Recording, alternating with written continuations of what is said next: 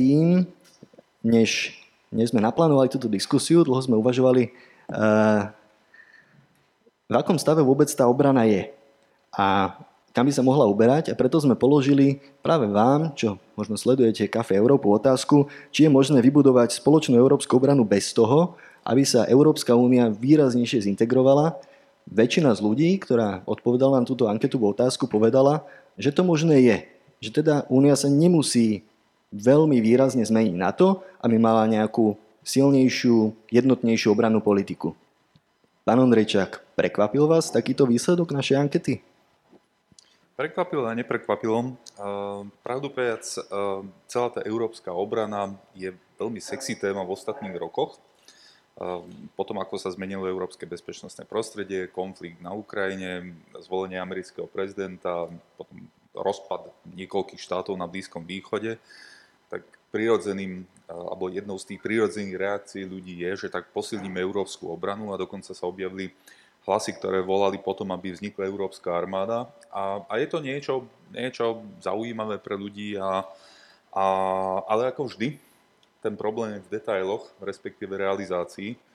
Čiže ja si myslím, že aj tá európska armáda, ktorá tu bola pertaktovaná niekedy až v najvyšších miestach, napríklad bývalý český premiér Sobotka o tom hovoril, aj ďalší tu v stredoeurópskom priestore, Uh, niekedy mám taký pocit, že, že sa o tom hovorí bez toho, aby sme vedeli, že o čom hovoríme. A, a to je možno niekedy aj, aj dôsledkom toho, že, že tie očakávania sú príliš veľké, respektíve tie, tie postoje k tej samotnej európskej obrane, respektíve európskej armáde, čo sú dve úplne odlišné veci, tak niekedy sa to zmieša a, a ľuďom sa to, sa to páči ako myšlienka. Um, ale dúfam, že k diskusii k tomu, sa k tomu dostaneme, teda, že, že čo to vlastne znamená, aké to má úskalia a čo by to znamenalo aj finančne, aj ľudsky a tak ďalej, aby sme to vybudovali. Určite prejdeme ešte k technikáliám. Pán Krupa, myslíte si, že toto možno odráža širší názor slovenskej európskej verejnosti, táto naša malá anketa? Pardon? Či, tá, či táto naša malá anketa, v ktorej väčšina ľudí povedala, že ono to tak trošku odráža takú tú, ten postoj u nás na Slovensku, a, ktorý v podstate vychádza z toho, že no, má to viacero dôvodov. Jedným z dôvodov je, že u nás je tak trošku taká antipatia, alebo aj trošku taká kampaň vedená voči NATO, voči Spojeným štátom a podobne, ktorá je aj prezentovaná niektorými našimi čelnými predstaviteľmi vo vláde čo vlastne vyvoláva potom aj taký dojem, že keby sme si to urobili sami, tak eh, by sme sa vedeli sami nejak medzi sebou dohodnúť tu v Európe, však máme tu Európsku úniu a vedeli by sme si aj urobiť nejakú tú našu armádu, vedeli by sme sa brániť podľa potreby a podobných určitých predstav. Zaujímavé je, že takéto predstavy u nás prezentujú niektoré politické strany a jedno z nich je Slovenská národná strana, ktorá na jednej strane takto buší na ten eh, národný nejaký cit, a na druhej strane e, národný cita tým a zároveň na druhej strane hovorí, že potrebujeme nejakú európsku armádu. A pritom ľuďom nevysvetľuje, že bez toho, aby bola nejaká užšia integrácia, bez toho, aby sme tu nejakým spôsobom e, vytvárali nejaké ďalšie štruktúry nad rámec národných štruktúr, takúto európsku armádu nevybudujete. To znamená odozdávanie ďalších kompetencií von. Samozrejme, Slovenská národná strana to robí aj z takých e, dôvodov, povedzme si to na rovinu antiamerikanizmu a určitých takých tých pohnutok, kde vlastne v podstate cez toto sa snaží nejakým spôsobom ukazovať, že ona vie nejakým spôsobom, akože aj v tej európskej politike, riešiť nejaké tie zásadné bezpečnostné a obranné otázky. Samozrejme, že stoja troška úplne na vode, čo sa týka eh, tých nálad, ja to chápem. Eh, ľudia to vnímajú tak, že vidíme presne, ako už aj pán Ondrejčak spomínal, tá celá situácia, ako sa vyvíja okolo nás, eh, bezpečnostná situácia sa mení okolo nás vo svete, nedá sa spoláhnuť už ani v podstate úplne na 100% na Trumpa, ktorý je viac menej nevyspytateľný, čiže je tu takéto vnútorné volanie, že posilníme nejak našu obranu, a ktorá smeruje až do toho, že vlastne keď si vytvoríme my našu tú európsku armádu, tak vlastne nebudeme nikoho potrebovať, nebudeme závislí ani na Rusku, ani na Amerike a môžeme si tie veci spravovať sami. Len ten problém je práve v tom, že to je viac menej veľmi nereálne, je to v podstate chimera, je to niečo, keby sme sa rozhodli ísť touto cestou, tak to nemáme zajtra, ale je to možno, ak sa nám to podarí so všetkým vypetím síl, možno o 50 rokov. Tu mi nedá sa nespýtať, keďže nie, nie je to len o strane SNS, ale je to celkovo slovenskej vláde, ktorá hovorí, že podporuje tú obranú spoluprácu. Ak by sme teda zobrali nejaký ideálny scenár, eh, do akej miery je nutné tú, tú Európu zintegrovať, aby sa to podarilo? Je to, je to reálne v nejakom horizonte 5-10 rokov? Aby som k tomu ešte doplnil, aj vrcholní európsky predstavitelia hovoria, že to nie je európska armáda, to je obraná spolupráca. Tak teda, kam, kam to teda smeruje? Skôr tej obranej spolupráci alebo reálne, reálne armáda? V stručnosti tá tá myšlienka tej európskej armády tu bola, bola tu taká vlna, ktorá sa pravidelne v pravidelných cykloch vracia a to náčenie potom vždy upadne, ako náhle sa narazí na reálne problémy a v podstate sa tu bavíme o posilnení obrannej spolupráce na rôznych platformách, či už to je permanentná štrukturovaná spolupráca alebo ten kart a podobne kde sa vlastne hľadajú nejaké také prieniky medzi jednotlivými členskými krajinami Európskej únie, nájsť nejaké tie spoločné projekty, kde by sme sa mohli v tej obranej spolupráci posunúť ďalej. Európska armáda je naozaj chiméra. Je, treba si uvedomiť, že niečo také tu v histórii bolo, naozaj, a bolo to niekedy v 19. storočí bola tzv. Uh, ak sa to bolo, to bolo nejak, že armáda nemeckého spolku. A to súčasť toho bolo jak Nemecko, tak aj Rakúsko, napríklad Uhorsko do toho ináč nepatrilo. Je to samozrejme trošku také priťahnuté za vlasy. Existovalo to 50 rokov a v podstate nikdy to dobre nefungovalo. Fungovalo to na tom princípe zlučovania tých armád podľa potreby a tak ďalej. Vytvárali tam nejaké mechanizmy. Za celých 50 rokov bolo myslím, že jedno spoločné cvičenie a podobne, ale celý ten výsledok dopadol veľmi zle. V podstate bol využívaný aj na vnútorný nátlak voči menším tým spolkovým krajinám Nemecka a podobne. Ale toto je samozrejme iný historický kontext. Čiže v podstate, keď sa na to zoberieme, tak keď sa zoberieme z toho historického kontextu, nič takéto sme tu nemali a išli by sme do úplne niečoho nového. A ja sa opýtam, ako my sa dohodneme tu v rámci európskeho priestoru na spoločných záujmoch, na spoločných eh, hrozbách a podobných veciach, na ktorých máme naozaj niekedy zásadné rozdiely, keď už len pozrieme na krajiny V4 a porovnáme si napríklad Polsko alebo Maďarsko. K tomu sa ešte dostaneme k rozporom v rámci únie, ako, ako majú najmä rôzne členské štáty predstavu, či už po diplomatickej alebo vojenskej stránke. E, pán Ondrejčák, tak je to naozaj Európska armáda v tejto fáze, v nejakom krátkodobom horizonte, je to nereálne? Myslím si, že v krátkodobom horizonte je to nereálne a dokonca si myslím, že je to aj nepotrebné. Ale teraz, keď už sme sa dostali teda k téme Európskej armády, tak sa pozrieme na to, čo vlastne armáda znamená. Armáda neznamená, že len dáte dokopy 5 tisíc, 10 tisíc alebo 100 tisíc ľudí do nejakých kasární a, tí, a tí, tie ženy a tí muži budú spolu. Armáda je organický celok, armáda potrebuje velenie, riadenie, armáda potrebuje spoločnú doktrínu, stratégie, armáda potrebuje spoločné spravodajské služby, Armáda jednoducho, armáda potrebuje logistiku, armáda potrebuje, keď hovoríme o európskej armáde, tak letectvo, námorné sily, pozemné sily. Čiže vybudovať armádu to nie je niečo, že dáte len dokopy, ja neviem, že slovenskú, českú armádu napríklad a máte československú armádu. Z toho ešte armáda nevznikne, že, že, že tí tí ľudia alebo tí vojaci sú spolu. Čiže to je... Chce to tú inštitucionálnu strechu, Čiže teda chcete to, povedať. To je jedna vec, že, že v podstate tá armáda to je, to je jeden veľký organický celok, ktorý potrebuje potrebuje od doktrín, či od stratégií po doktríny, organizačné štruktúry, velenie a riadenie, čo je veľmi dôležité. To je tá technická úroveň.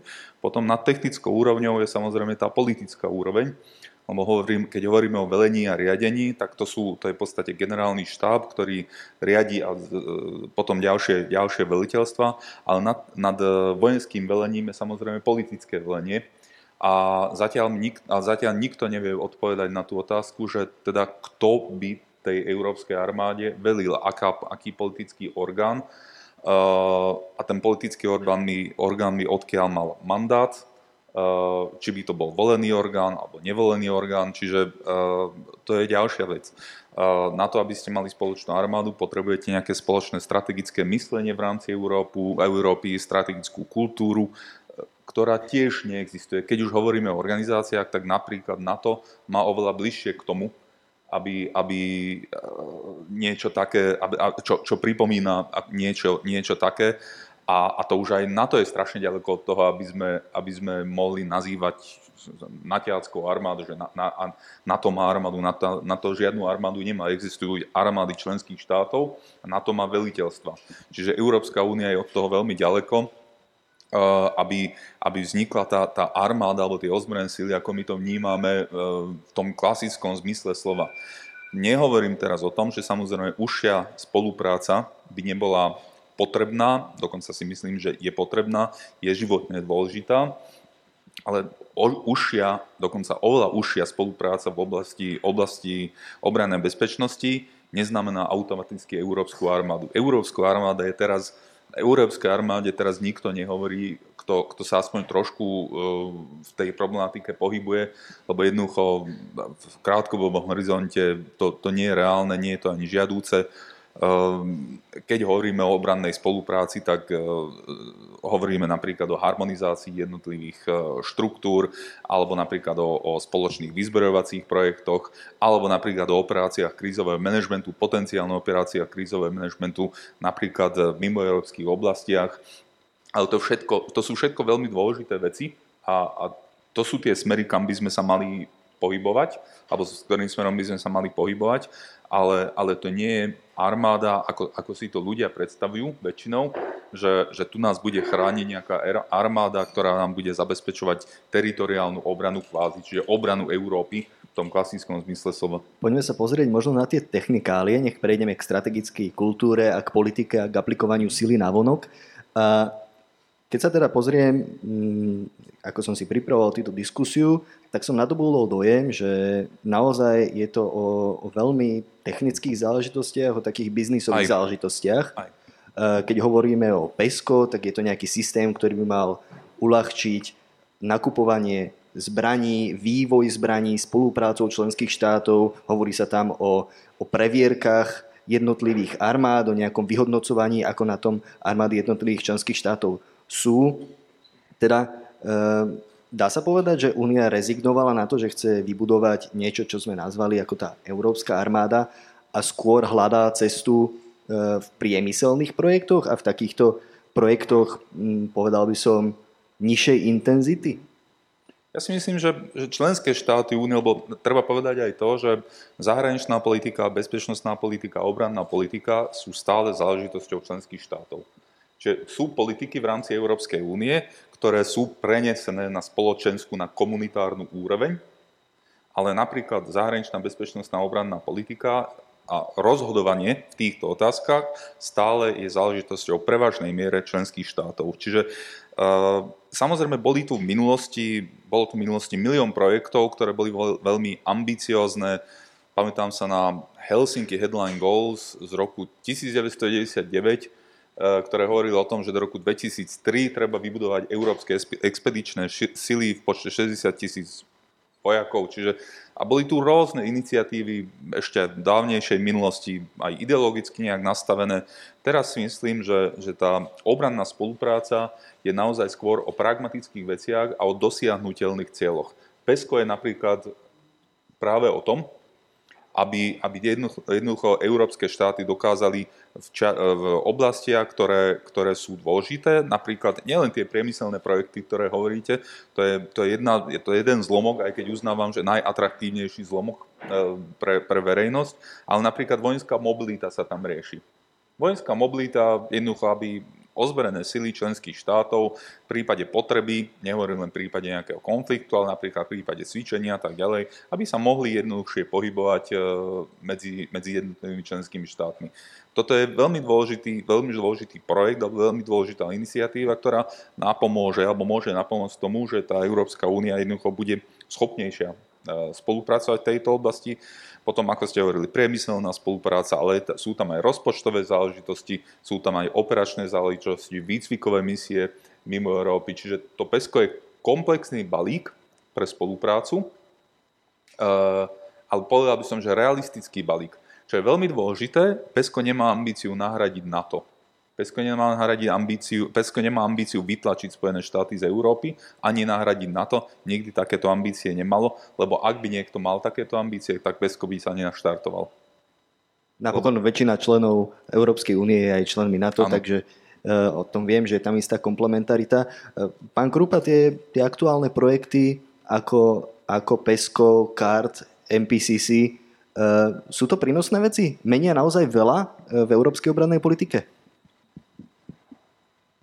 Tieto iniciatívy vlastne sú dôkazom toho, že Európska únia naozaj sa snaží nejakým spôsobom posilniť európsku obranu a hľadá nejaké prieniky a nejaké projekty, na základe ktorých to začať niekde naštartovať.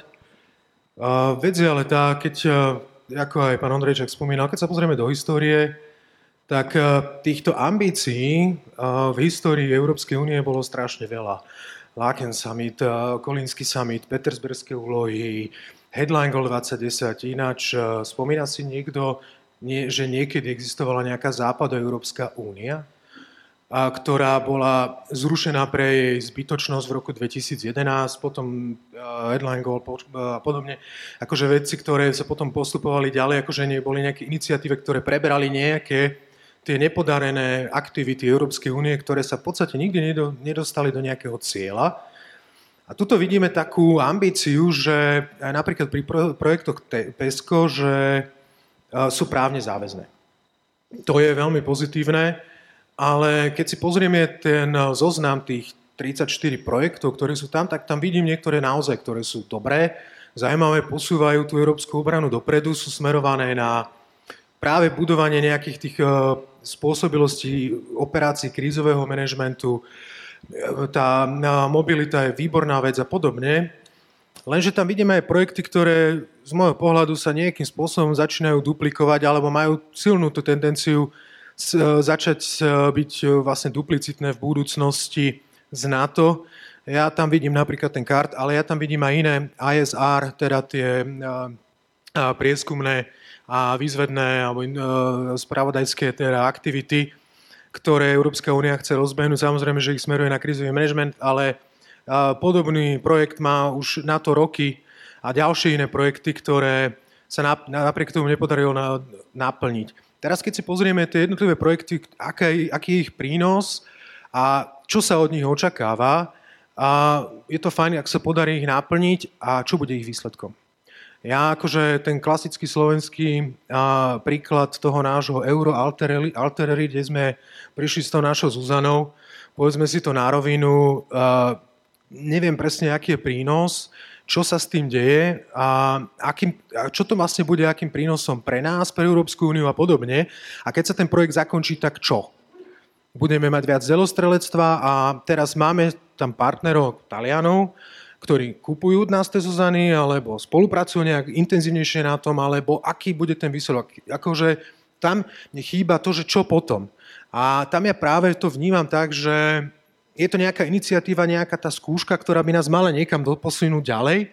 A keď to nevíde, tak skúsime inú. To je mne to práve to pripomína tú minulosť, ktorú tu Európska únia má, že tak je to nejaká tá byrokraticko-administratívna iniciatíva, ktorú sme naštartovali, sme entuziastickí a keď sa začne niečo kaziť, tak to začneme zase adaptovať a už je jedno, či to je právne záväzné alebo nie.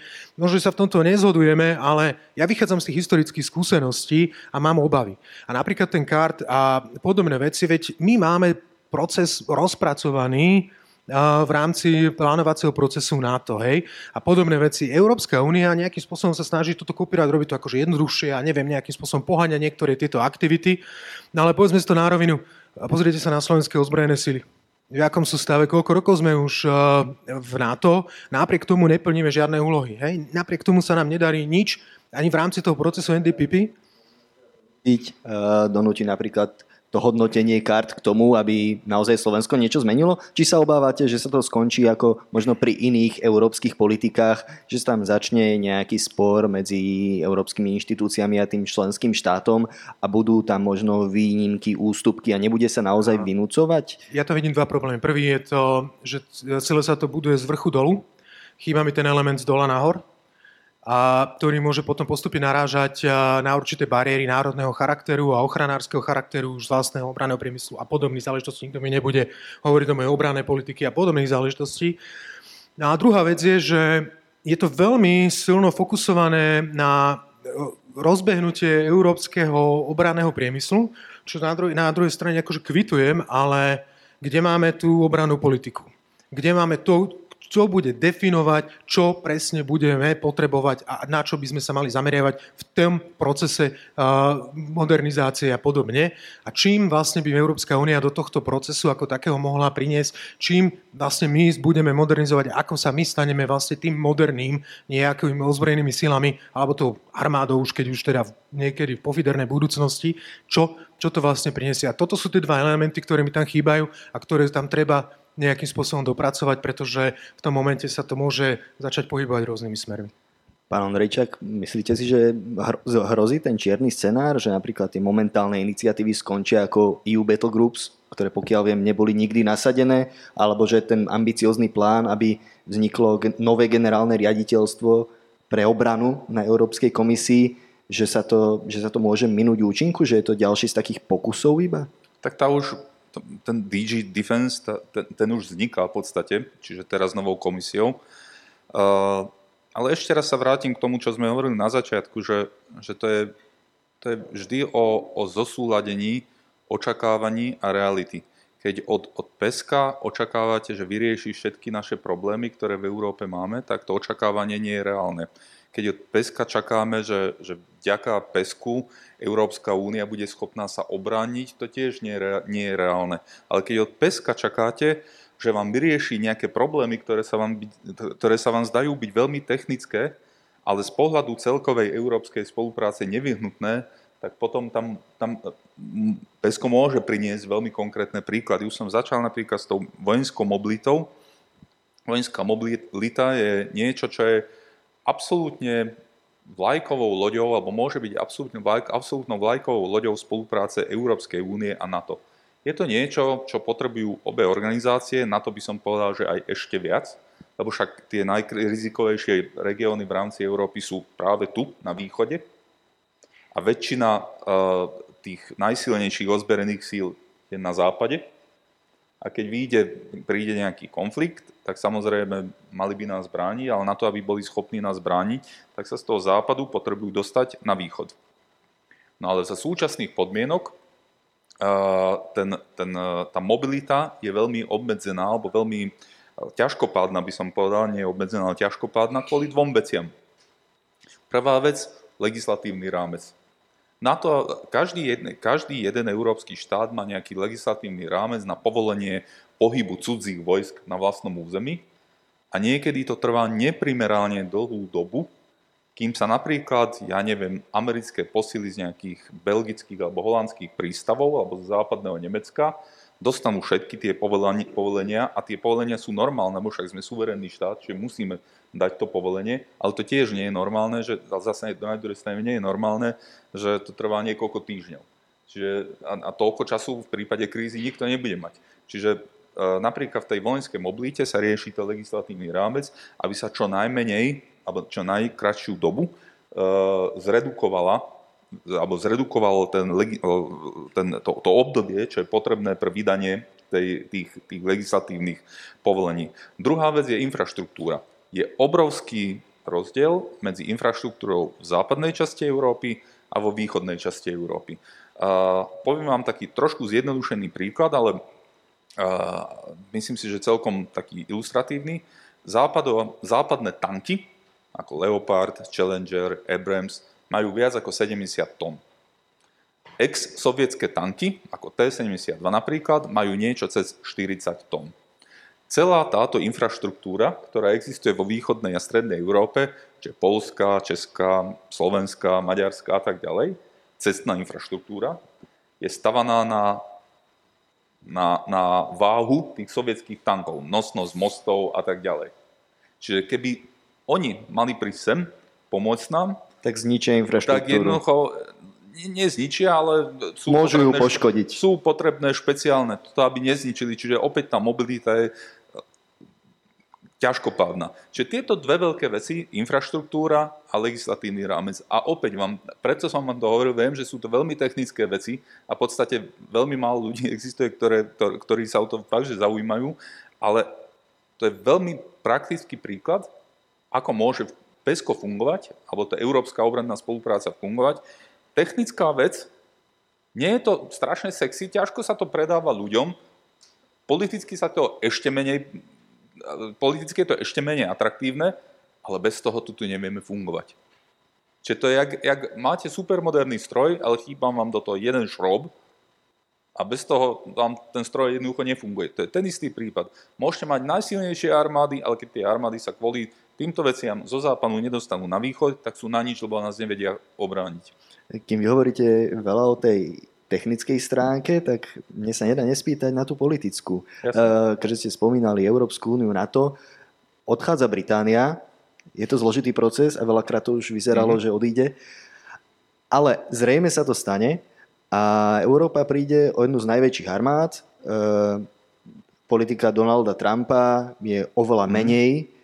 Blízka Európe ako politika predošlého prezidenta. Je toto signál, alebo je toto nejaký E, nejaký mobilizačný moment pre tú európsku obrannú politiku, alebo sú tie procesy natoľko dlhé a natoľko technické, že to nemá nejaký výrazný vplyv? Určite to malo vplyv napríklad na, na naštartovanie, niekoľ, naštartovanie niekoľkých iniciatív, vrátanie toho PESKA, čiže aj zvolenie Donalda Trumpa, aj, aj rozhodnutie o Brexite. To, to, o, tom, o tom nemusíme ani diskutovať. To, to, fakt tieto veci mali zásadný vplyv. Ale ešte raz, dve poznámky by som, by som mal najprv k Brexitu a potom k Trumpovi. Uh, áno, Brexit je obrovská strata uh, z pohľadu európskej bezpečnostnej architektúry. Uh, Veľká Británia s Francúzskom majú najsilnejšie armády v Európe. My efektívne strácame približne tretinu nasaditeľného európskeho vojenského potenciálu tým, že, že, že Veľká Británia odchádza. A jadrovú veľmoc? aj jadrovú veľmoc, samozrejme stále, stále členstvo v Bezpečnostnej rade OSN a tak ďalej, čiže v Euró- Európskej únii už ostáva len Francúzsko ako, ako jadrová veľmoc plus so stálym členstvom v Bezpečnostnej rade, ale Francúzsko ostáva tiež ako, ako štát, ktorý je schopný nasadiť v mimoeurópskych operáciách relevantné, relevantnú vojenskú silu, tzv. projekcia sily. Čiže v Európe boli dva štáty, Francúzska, Veľká Británia. Ako hovorím, strácame približne štvrtinu, tretinu efektívneho európskeho vojenského potenciálu. Toto je veľmi dôležitá vec. Na druhej strane Británia ostáva v NATO preto je aj NATO také dôležité, lebo cez NATO je Veľká Británia veľmi úzko spätá s európskou bezpečnosťou. Je jeden z najdôležitejších členov, v podstate druhý, tretí najdôležitejší člen po Američanoch s veľmi silnou vojenskou tradíciou vojenskej prítomnosti v Európe, čiže na kontinente, Briti hovoria, všade to hovoria, že neodchádzajú z oblasti bezpečnostnej obrannej politiky ehm, z Európy, lebo sú v NATO, sú viazaní a tak ďalej. Čiže toľko k Brexitu, môžeme sa tom baviť, ak vás to zaujíma, ale k Trumpovi ešte, Áno, ako Twitterová diplomacia tiež nepatrí k mojim najobľúbenejším, ani, ani určitá miera nevyspytateľnosti. Zase na druhej strane ja stále hovorím, že našim spojencom nie je Donald Trump. Našim spojencom sú Spojené štáty americké. A Spojené štáty americké napriek určitej nevyspytateľnosti prezidenta zostali integrálnou súčasťou európskej obrany, vojensky zostali v Európe a dokonca za ostatné roky ešte posilnili svoju európsku prítomnosť vojenskú. Čiže áno, čakám, či počúvame tu tie diskusie o, o, o rôznych politických otázkach, ktoré sú veľmi dôležité, ale opäť, e, keď sa pozrieme na, na realitu, tak Američania, Američania vôbec neodchádzajú z Európy, práve naopak. Posilňujú svoju európsku vojenskú prítomnosť, nie až tak radikálne, povedzme, ako, ja neviem, v azijsko-pacifickej oblasti, kde, kde okrem iných ako náraz čínskej moci a tak ďalej, ale, ale aj v Európe sú veľmi, veľmi silno prítomní, čiže preto ja hovorím, že, že áno, Donald Trump je americký prezident, ale našim spojencom nie je Donald Trump. Našim spojencom a najdôležitejším strategickým partnerom sú Spojené štáty americké. Na druhej strane predsa len ten politický trend e, sa zmenil. E, pán Krupa, ak, ak môžem len na toto, keby ste mohli zareagovať, súhlasíte s pánom Ondrejčákom v tom, že európska obrana prišla oveľa Brexitom a zvolením Donalda Trumpa, alebo, alebo to nemá až taký vplyv? S tým sa nedá nesúhlasiť. Je to presne tak, ako to pán Ondrejčak povedal. Brexitom prichádzame oveľa a takisto sa kvitujem veľmi, že presne spomenul to, že Spojené štáty zostávajú v Európe a posilňujú svoju prítomnosť. Takisto sa môžeme baviť o tom, že nielen, že posilňujú svoju prítomnosť, takisto aj v rámci svojej iniciatívy odstrašenia a vynakladajú aj značné finančné prostriedky. Teraz momentálne je to okolo 6,5 miliardy e, dolárov, ktoré poskytujú krajinám východného bloku, alebo teda východného krídla NATO na posilnenie a vybudovanie svojej infraštruktúry, čiže to nie je len Európska únia v rámci vojenskej mobility. A to sú aj tie peniaze, ktoré napríklad Slovensko odmietlo tých 100 e, miliónov, ktoré mohlo byť ešte viac.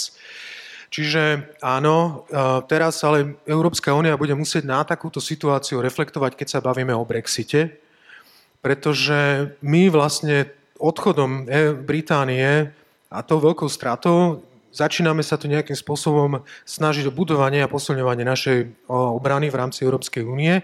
A vystáva otázka, ako nastaviť spoluprácu s tretimi krajinami pri budovaní našej obrany, pri budovaní spôsobilosti a podobne, pretože mnoho z týchto krajín, tých tretich krajín, o ktorých sa bavíme, ako je už napríklad Norsko alebo Veľká Británia, sú krajiny, s ktorými sme spoločne v NATO a ich nejakým spôsobom vylúčovať alebo nejakým spôsobom obmedzovať ich prístup v rámci tých projektov, ako je Európsky obranný fond a podobné záležitosti, je nejaká taká výzva, ktorú by mala nejakým spôsobom Európska únia reflektovať a musí sa vedieť k tomu aj flexibilnejšie postaviť. Lebo keď si zoberieme, či to je Airbus alebo Eurofighter, na ktorých sa Británia podielala pri ich výrobe, budú ďalšie takéto projekty, a tam, keď by sme vylúčili takéto, takýchto silných hráčov s takýmto potenciálom, je otázka teraz, že či si pomôžeme, alebo či sa nejakým spôsobom budeme obmedzovať sami. Napokon je tam jasný signál aj e, z európskych inštitúcií, od jednotlivých členských štátov, že nielen v obrane, aj v ďalších témach je tam snaha o uchovanie partnerstva. Pán Ondrišák, vy ste chceli reagovať. Potom by sme možno mohli skúsiť nejakú otázku z publika. Len veľmi krátko bolo to spomenuté, ja by som len jednu, jednu vec e, k tomu dodal, k tým tretím štátom, že je to jedna z tých najdôležitejších otázok, o ktorých sa teraz diskutuje. E, a sú dve skupiny v rámci Európskej únie, čo sa týka prístupu tých tzv. tretích štátov, ako Veľká Británia bude, ale aj Spojené štáty, Norsko a tak ďalej. Uh, sú štáty pod vedením Francúzska, ktoré hovoria, že tie pravidlá treba nastaviť čo najstriktnejšie sú ďalšie, ďalšia grupa tých štátov, ku ktorým patríme aj my, ktoré práve hovoria, že, že keď tie štáty ako Veľká Británia, Spojené štáty vedia prispieť niečím užitočným a dôležitým, tak samozrejme nech prispiejú. Čiže, čiže to. A ešte k Trumpovi opäť veľmi krátko. E, čiže našim spojencom nie je Trump, ale Spojené štáty, ale treba tiež pozerať sa aj, aj trošku do budúcnosti. Amerika už po Trumpovi nikdy nebude taká, aká bola pred Trumpom. Čiže toto si tiež treba uvedomiť. Rátať, že tá zmena má ďaleko siahlejšie dôsledky. Podľa toho, že či budeme mať jednovolové obdobie alebo dve. To asi teraz ťažko povieme. Uh, nech sa páči, ja teraz dávam priestor aj do nášho publika, aby to nebola len debata troch ľudí na pódiu. Máme taký prenosný mikrofón, ktorý, ktorý je k dispozícii. Ak má niekto otázku, nech sa páči. Ak nie, tak sú tu veľmi zaujímavé otázky, ktoré môžete podporiť aj hlasmi, takže ak sa možno necítite na to, že chcete práve vyklasť otázku, dá sa kliknúť na jednu z tých otázok, čo vidíte na slajdo. A toto je veľmi aktuálna vec, je to, je to pár mesiacov, čo bola vypovedaná zmluva INF, teda zmluva o zákaze zbraní krátkeho a kratšieho stredného doletu. E, čo to znamená pre Európu? Do akej miery to možno, možno mení vzťahy medzi Európom, Európou, Ruskou a Amerikom, Amerikou. Súvisí to aj s tou ďalšou otázkou, pán Ondrejčák. Tak INF Treaty, čiže vypovedanie tej, alebo ja by som použil skôr, že kolaps tej zmluvy, uh, je veľmi zlou správou pre Európu, lebo Európa sa opäť nach, bude nachádzať v dosahu týchto striel, tieto strely sú, sú do 5500 km, čiže nie sú medzikontinentálne, ale, ale celý problém sa začal tým, že Rusi začali vybíjať tú SEC-8, čo je, čo je riadená strela, balistická strela. A, a to je strela, ktorú, alebo teda balistická strela, ktorú táto zmluva zakazuje. Jednoducho Rusi to vyminuli a teraz je v operačnom používaní, čiže v podstate porušili zmluvu, eh, ktorá tu bola základom európskej jadrovej a strategickej rovnováhy v podstate 3, viac ako 3 desaťročia. Rusi zase tvrdia, že Američania vyvíjali niečo podobné. Je to pravda? Podľa mojich informácií nie. Ako Američania povedali, že OK, tak keď NATO ako celok aj Američania bilaterálne hovorili roky Rusom, že porušujete zmluvu, porušujete zmluvu, nerobte to, lebo však zmluva to zakazuje, aby ste takéto zbranie vyvíjali a oni to robili naďalej, tak potom vypovedali tú zmluvu. Čiže, čiže mm, to, že či budú vyvíjať takéto zbranie v budúcnosti, alebo či už vyvíjajú teraz, to je asi pravdepodobné, lebo reagovať treba na tie záležitosti, ale, ale ak, ak chceme hľadať uh, nejakého vinníka kolapsu tejto zmluvy, tak to je jednoznačne Rusko. A to nie je môj názor, mimochodom, to som nepovedal ja, ja si to tiež myslím, ale toto je názor, ktorý je oficiálnym stanoviskom Ministerstva obrany aj Ministerstva zahraničných vecí Slovenskej republiky, ktorý bol potvrdený x krát na samitoch a ministeriáloch NATO v Bruseli. Čiže uh, len aby sme, aby sme v tom mali jasno, ale ja s tým súhlasím teda, lebo uh, sledoval som to pomerne zblízka. Čiže uh, toto sa stalo a, a my sme fakt takej nepríliš dobrej situácii, lebo lebo žiaden európsky štát nedokáže vyvinúť takéto zbranie, lebo nemá na to dostatočné zdroje. Technologické kapacity by mali Nem- e, Francúzi a Briti určite, ale jednoducho na to treba obrovské zdroje. Ale Rusi budú mať, Američania pravdepodobne budú mať, čiže my zostaneme zase niekde v strede a navyše v dosahu ruských rakiet, bez toho, aby sme sa samostatne vedeli brániť. Čiže opäť tá odpoveď e, nebude samostatná európska, ale bude to európska v rámci NATO, čiže celonatiacka, lebo jednoducho tam sú tam je potenciál. Kde, kde sa môžeme nejakým spôsobom brániť. Pán Krupa, vaša reakcia?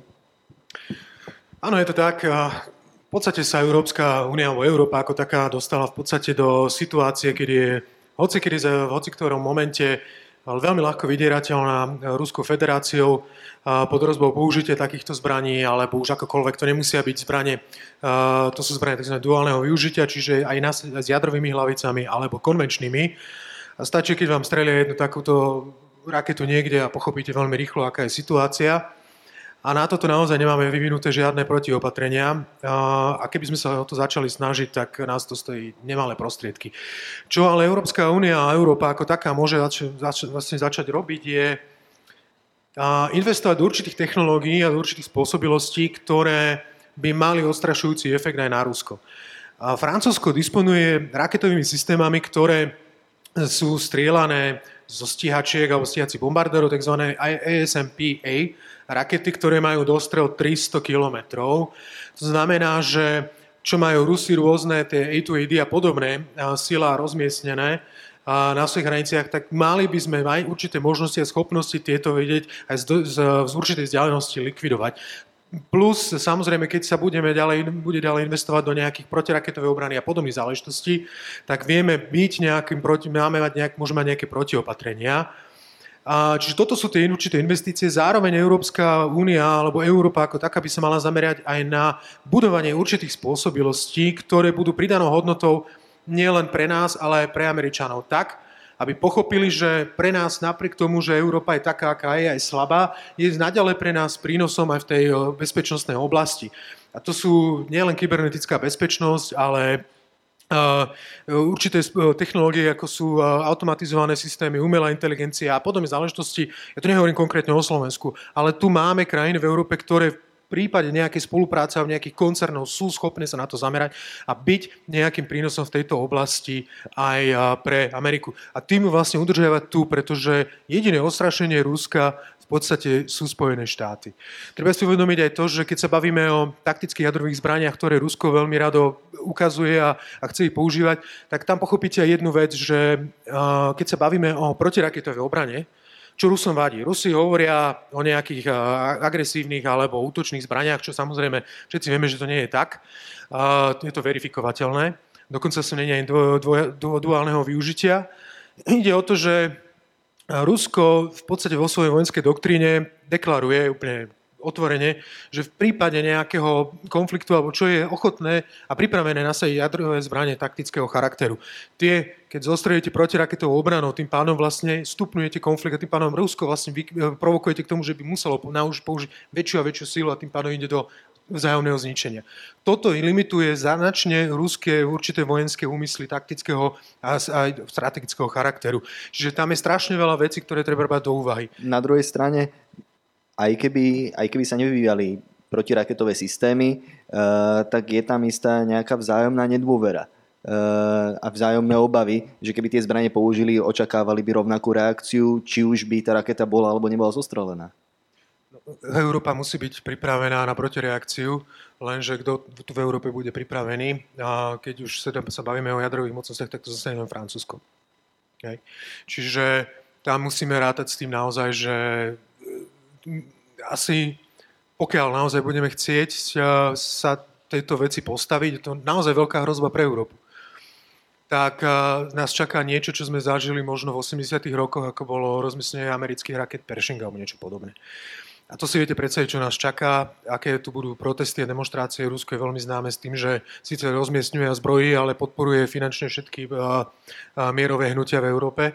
Takže viete si predstaviť, aká situácia sa potom bude diať v Európe, ktorá bude kričať po miery a že však tí Rusi aj tak nás ne, na nás nezautočia, však nie sú blázni, na čo by sme to takéto niečo robili. Čiže tuto je viacero tých hrozieb politických a podobných, ktoré, ktoré nám tu hrozia. Napokon o tom sa už hovorí a to priamo súvisí aj s tou ďalšou otázkou. E, ruské balistické rakety sú v Kaliningradskej oblasti. E, hrozí teda, že by tá eskalácia mohla prerásť až do konfliktu, pán Ondričák? To je otázka, na ktorú nikto nemá odpoveď úprimne. Ako samozrejme, keď existuje vojenský potenciál, tak vždy existuje hrozba, že ten vojenský potenciál bude použitý. Čiže, ale že či bude použitý, ako hrozba je samozrejme, ale, ale nikto to nevie povedať, že, že čo sa stane. Viete, ja vždy hovorím, poznám pomerne dobrú, dobré situáciu na Ukrajine napríklad, aj pred rokom 2014 neexistuje jeden Ukra... dobre, preháňam, existuje, alebo existoval veľmi málo Ukrajincov, ktorí boli schopní a ochotní vôbec pripustiť, že Rusko je hrozba a že Rusko môže vojensky zautočiť na Ukrajinu. To jednoducho poznal, poznal som aj v tom čase celú ukrajinskú bezpečnostnú komunitu, jednoducho nikto si nepripustí, že také niečo sa môže stať. No stalo sa. Odtedy sú vo vojne, zomrelo tam 14 tisíc ľudí, anektovali Krím, sú v Dombase a tak ďalej. Čiže uh, niekedy, niekedy sa stanú veci, ktoré si nevieme predstaviť niekedy sa tie veci nestanú, ktoré si vieme predstaviť. Čiže, uh, ale čisto z toho strategického hľadiska áno, uh, prítomnosť ruských balistických striel v Kaliningrade je pre celý región uh, hrozbou, lebo však, alebo minimálne pre časť toho regiónu, ktorá je v dosahu týchto balistických striel. Um ja by som k tomuto sa ešte spýtal, veľakrát sa hovorí o tom, keď sa rozmiestňujú zbranie, Eh, keď sú veľké vojenské cvičenia, že najväčším rizikom nie je úmyselný útok, mm-hmm. ale nehoda. Eh, vlet do vzdušného priestoru, mm-hmm. to, že niekto zareaguje zostrelením lietadla, mm-hmm. ako sa to stalo napríklad v prípade Turecka, Sýrie pred pár rokmi. Takže mm, je toto, je toto riziko opodstatnené? Nemáme dnes už natoľko moderné systémy eh, a nie je tá situácia natoľko profesionálna vojsk, vojsk na obidvoch strán. Hrozí toto, že sa to môže stať a potom sa rozvinúť celý konflikt? Vždy sa to môže stať, napriek tomu, že tie systémy sú komplikovanejšie a spolahlivejšie a tak ďalej, tak na jednej strane vďaka tomu ten, to riziko je menšie, ale na druhej strane aj vďaka tomu to, to riziko je trošku aj väčšie, lebo niekedy komplexnejší systém ľahšie zlyháva ako, ako menej komplexný systém a neviete, čo s tým spraviť. A navyše je tam aj, aj ľudský faktor, zlyhanie a tak ďalej. Čiže, aj možné kyberútoky, čiže čo všet, všetky, všetky, tieto, všetky tieto veci boli vždy, vždy samozrejme určitou hrozbou a vždy, vždy sa to môže stať, že, že z nedbalosti alebo z, nejakej, z nejakého incidentu vznikne nejaký konflikt. Čo je dobré, že existujú určité systémy a určité procedúry, ktoré majú držať tieto, tieto konflikty alebo tieto incidenty teda pod kontrolou.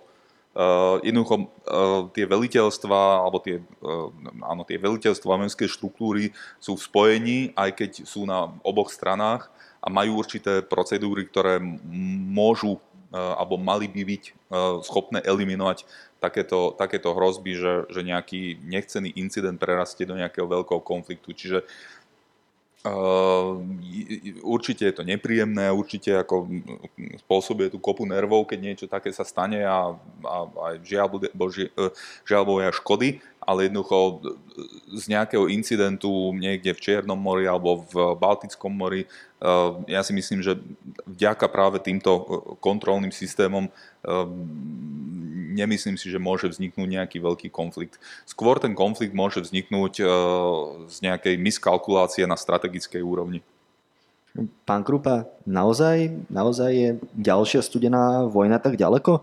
Na jednej strane hovoríme o tom, že máme už lepšie zábezpeky proti tomu, aby nedošlo k nejakému náhodnému eskalovaniu. Na druhej strane je to 11 rokov, čo Rusko vstúpilo na pôdu Gruzínska, je to 5 rokov, čo vstúpilo na ukrajinskú pôdu. Takže reálne prekresľujú sa hranice prvý raz od, od 45. v tejto časti Európy. Ako to teda je? Hrozí nám tá ďalšia vojna? Hrozí nám nejaký konflikt alebo nie? Myslím si, že už aj predo mňou to pán Ondrejčák odpovedal celku jasne, to sa nedá predpovedať. Si zoberte naozaj tie historické skúsenosti, ktoré s vojnami máme, ktoré jednoducho prišli nečakane a rozrastli sa do veľkých konfliktov. Preto platí a vždy bude platiť, že chceš mier, pripravuj vojnu. Samozrejme, že Rusko sa chová tak, ako sa chová, je proste asertívne, je, cíti sa byť sklamané, podvedené, prišlo, rozpadol sa mu impérium, stala sa z neho regionálna mocnosť a snaží sa znova získať svoj vplyv nielen v bývalom Sovietskom zväze, ale aj v, v ďalších krajinách, ako boli satelity, ako sme boli my. Čiže toto sú všetko tie hrozby, ktoré tu máme, lenže samozrejme, že Rusko nechce ísť do nejakého väčšieho konvenčného konfliktu, tak ako ani my, pretože tie, tie výsledky môžu byť tiež nevyspytateľné. Môžete si to naplánovať akokoľvek, každý si plánuje nejakú vojnu a ako vojenskí plánovači hovoria, že plány sú na to, aby sa adaptovali na situáciu. Čiže toto sa ťažko dá naplánovať a ja si myslím, že niečo také zásadne nehrozí, ale je tu tá možnosť.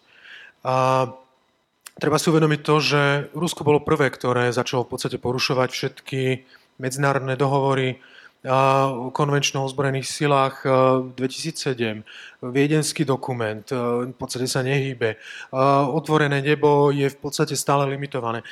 INF, Hej. Jediné, na čomu záleží, je v podstate start o strategických jadrových zbraniach, balistických a podobne kde samozrejme, že Rusko trošku ťah, ťaha za kratší koniec vzhľadom na to, že nemá dostatok strojov a financií na to, aby tak modernizovalo, ako si to môže dovoliť, dovoliť napríklad Spojené štáty alebo čo, kde vidíme, že Rusko sa chová vyslovene selektívne, tie zmluvy, ktoré ho potrebuje, ktoré, na ktorých mu záleží a kde ťaha kratší koniec, tie, o tých chce jednať, tie podporuje tie, kde on má výhodu, ako je ANF, ako sú konvenčné ozbrojené sily, tak tie nedodržiava. Čiže toto sú viacero tých faktorov, ktoré vidíme a preto sa treba na to pripravovať, treba sa proste pripravovať na to, že nejaký konflikt môže vzniknúť. Ja mám k tomu ešte celý, celý rad otázok, ale dávam opäť priestor aj do nášho publika. Ak, ak niekto chcete, máme mikrofón, akákoľvek otázka, ešte samozrejme dám... A, tamto máme pána. Ešte samozrejme bude priestor aj neskôr, nemusíte sa bať. Nech sa páči, uvedzte prosím svoje meno. Dobrý večer, Ivan Bukovský. Ja by som sa chcel spýtať pána Krúpu, teda nadväznosti na konštatovanie, že len Francúzsko je pripravené na prípadný konflikt a prípadné odrazenie určitého útoku. E, sú aj ostatné krajiny nejakým spôsobom pripravené, či sme úplne niekde pozadu a čo by sme mali všetko vytvoriť preto, aby, aby sme riziko eliminovali? Takéhoto útoku. Francúzsko je v podstate jediná krajina v Európskej únii, ktorá má naozaj najlepšie pripravenú armádu a s rôznymi, aj keď v malom množstve strategickými spôsobilosťami, ako sú jadrové zbrania alebo tie raketové systémy, ktoré som spomínal a podobne, len sú v malom množstve. Tak akože na nejakú takú tú francúzsku teritoriálnu obranu alebo niečo podobné alebo zapojenia sa do nejakého väčšieho systému so Spojenými štátmi. A, ale nie všetci sú na tom úplne zle. Sú iné krajiny, ktoré naozaj sa obrane rastú. E, klasický príklad je Polsko, ktoré naozaj rastie, v podstate sa z neho stáva niečo také ako taká e, regionálna alebo stredoeurópska mocnosť. má naozaj silný vojenský potenciál a, a pracuje na tom, nakupuje najnovšie technológie, zbranie a podobne. Čiže buduje. Rumunsko tiež sa snaží. To, čo nám tu chýba, je nejaký vodca, nejaký líder v rámci Európy, ktorý by to vedel nejakým spôsobom zastrešovať, keď už sa tu bavíme o nejakej európskej obrane. A tu ja hovorím o Nemecku. Nemecko je krajina, ktorá naďalej má určité historické, podstate historické krivdy a snaží sa všetko nejakým spôsobom riešiť diplomaticky, politicky a podobne. A v Nemecku dokonca platí kredo, a to sú aj ľudia vysoko postavení v zahraničnej politike nemeckej, kde oni stále hovoria po nemecky, že Handelspolitik je Sicherheitspolitik, čiže obchodná politika je bezpečnostná politika v nemeckom ponímaní. No, bohužiaľ to tak nie je. Oni by to tak radi videli a vedeli by radi by tak s každým nejak zobchodovali a však sa všetci nejak ukludníme a zarobíme. Lenže vo svete to tak už dávno nefunguje, ani to nikdy nefungovalo. Čiže tuto nám niečo chýba a preto e, je to na nás, aby, na, aby na Nemeckom nejakej líderskej krajine, ktorá by prevzala tú zodpovednosť a začala by investovať. Ďalší problém, že nechcú investovať do vlastnej obrany, tak neinvestujú do vlastnej obrany, investujú do našej obrany na tej línii. Čiže tam je veľa vecí. No samozrejme, že a Rusko toto všetko vidí. My, ne, pre Rusko není nejaký akože, vojenská výzva, tý, tý, ten východný blok alebo to východné krídlo, keby tu nebolo NATO. To je to, že NATO není napríklad postavené takisto, aby ľudia pochopili, že NATO stojí na hranici a chráni hranicu NATO a všetky tie vojska sú postavené. NATO je postavené na princípe zbierania síl. To znamená, že keď dojde k nejakému útoku voči členskej krajine NATO, NATO vyhlási článok 5 a začne zbierať tie síly a vyráž do protiútoku. A tam máte ten zásadný rozdiel, kde Rusko, bez ohľadu na to, aké je, sa postaví armáde, ktorá je zlučená z mnohých krajín a bude zlučená z oveľa väčšej sily, ako samo disponuje. Preto aj tie jadrové zbranie, taktické a tak ďalej. Čiže tu máme, máme viacero víziev. Čo my máme robiť? No máme si budovať vlastnú obranu vlastnú obranu, že je to jeden zo základných atribútov štátu. Každý, každá krajina, je to jeden z základných atribútov. Proste, pokiaľ nemáte obranu, tak nemôžete sa, môžete proste vulnerable, ne? ste jednoducho, uh, môžete byť proste dávno ovplyvňovaní, môžete byť proste, môžete prísť o určitú suverenitu a podobne. Čiže toto sú základné atribúty, na ktorých by sme mali investovať. Nemali by sme sa báť investovať do vlastnej armády. A to nie, keď sa bavíme o tých 2%, tie, tie 2% nejdú do NATO a niekde do Bruselu, to sú naše 2%, ktoré idú do našej armády. Len ich treba efektívne využívať. Ale myslím si, že ak by si ešte niečo chcel tomu dodať... Ja... Však e, keď sa pozrieme na ten, ten vojenský potenciál európskych štátov, začneme od strategických síl, čiže jadrové zbranie, Francúzsko má približne 400 jadrových hlavíc, Veľká Británia približne 185 a to je všetko v Európe. Pre porovnanie, ruské a americké sú v tisíckach. Čiže to sú jadrové zbranie. Keď sa pozrieme na nasaditeľnosť síl, tak ako Juro povedal, Francúzsko, keď už nepočítame Britániu ako európsky štát alebo štát Európskej únie, tak Francúzsko je schopné v najväčšom rozsahu tzv. projekcie sily, čiže poslať rozhodujúcu vojenskú silu do mimorovských operácií v počte 30 tisíc plus. Popri tom samozrejme Francúzsko má pomerne rozsiahlú sieť základní e, v mimoeurópskych regiónoch. V Afrike má niečo okolo 15 tisíc vojakov, vedie tam operácie v Mali, vedie tam Stredoafrickú republiku, má vojenskú prítomnosť v Gabone, v Senegale a Côte d'Ivoire, čiže pobrežie Slonoviny. Popri tom Francúzi majú základňu v Djibouti, v Indickom oceáne, v Reunione, Maje, potom majú určitú základňu alebo sieť základní v Karibiku a dokonca ešte aj v Pacifiku čiže pre všetkým Novej Kaledónii a, a tých ďalších pacifických ostrovoch. Čiže jediný ten francúzsky vojenský potenciál je ako keby, že takmer globálny, ale opäť, keď to porovnáme napríklad s americkým vojenským potenciálom, eh, ktorý je schopný nasadiť 100 tisíce vojakov, tak to je už, už zase o tých číslach. Eh, popri Francúzoch eh, sú schopní nejakej, nejakú relevantnú projekciu sily ešte riešiť možno Holandiania, Dáni, Nóri, eh, čiže štáty menšie, ale s pomerne dobrými ozbrojenými silami, niečo Taliani, niečo Francúzi, niečo Španieli, niečo Nemci, ale to nie sú 10 tisíce, to sú tisíce. Čiže v tých mimorovských oblastiach o to sa Francúzsko snaží aj s tými najnovšími iniciatívami, aby zvýšil tú európsku schopnosť jednoducho riešiť krízy, ale v mimoeurópskych regiónoch. Európska únia ani francúzsky nemá ambíciu z Euró- Európu pretransformovať na nejakú Európsku úniu, pretransformovať na nejakú entitu, ktorá je schopná chráni Európu, ako tu odznelo, že, že na európskych hraniciach tuto stoja európsky vojaci. Nie. Čo Francúzsko chce, chce pomôcť Európy pri riešení konfliktov alebo tých kríz v Afrike pre všetkým. Čiže preto je aj tá no, nová intervenčná iniciatíva a tak ďalej. V tom sú Francúzi dobrí. Toto robia 10 ročia a v tom sú dobrí a keby neboli tie francúzske intervencie a francúzske, francúzska vojenská prítomnosť tej sahelskej oblasti v Afrike, tak tu máme v Európe s prepáčaním oveľa väčší bordel, ako čo sa týka bezpečnosti. Čiže my musíme byť z určitého pohľadu aj, aj solidárni s tým Francúzskom. Fakt, že robia nevyhnutnú vec. Ale opäť, toto nestačí na to, lebo keď už nejaký európsky líder, tak asi Francúzsko prirodzene v tej obrane, spolupráci asi s Nemeckom, ale s francúzským primátom, ale ten francúzsky potenciál vojenský, ani ekonomický, ani politický jednoducho nestačí na to, aby sa zabezpečila obrana Európy v tom tradičnom zmysle slova, že keby na nás, nedaj Bože, Rusko zaútočilo tým francúzskom ste mi presne nahrali na smeč, uh, pretože na jednej strane Francúzsko má naozaj z, toho, z tých 27 štátov po odchode Británie jednoznačne najsilnejšiu armádu.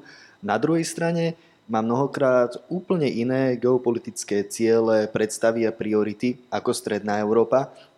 Je teda možné v tom súčasnom fungovaní Európy, keď v zahranično-politických otázkach sa hlasuje konsenzom, keď ešte nemáme väčšinové hlasovanie, dosiahnuť nejakú ucelenejšiu, silnejšiu, jednoznačnejšiu zahraničnú a bezpečnostnú politiku Európskej únie na vonok? Áno, tak e, európska zahraničná bezpečnostná politika to boli vždy ako, ako keby najnižší spoločný menovateľ tých jednotlivých záujmov jednotlivých členských štátov a je úplne prirodzené, že napríklad Slovensko má iný pohľad na svet ako Portugalsko, e, Fínsko má iný pohľad na svet ako Taliansko, čiže my sa to snažíme nejak zharmonizovať a tam, kde, kde sa nájde tá spoločná idea alebo ten spoločný záujem, tak tam sme schopní konať, ako napríklad na Balkáne, čo sa týka stabilizácie Balkánu. Čiže um, to asi nebol teraz najlepší príklad, lebo práve Francúzi vetovali začiatok prístupových rokovaní s Severným Macedónskom, ale ak neberieme tento príklad, tak predtým napríklad sme boli schopní e, sa dohodnúť, že stabilizácia Bosny a Hercegoviny je pre všetkým európsky záujem, tak Európska únia tam už má dve ročia vojenskú operáciu stále a stabilizuje tú krajinu.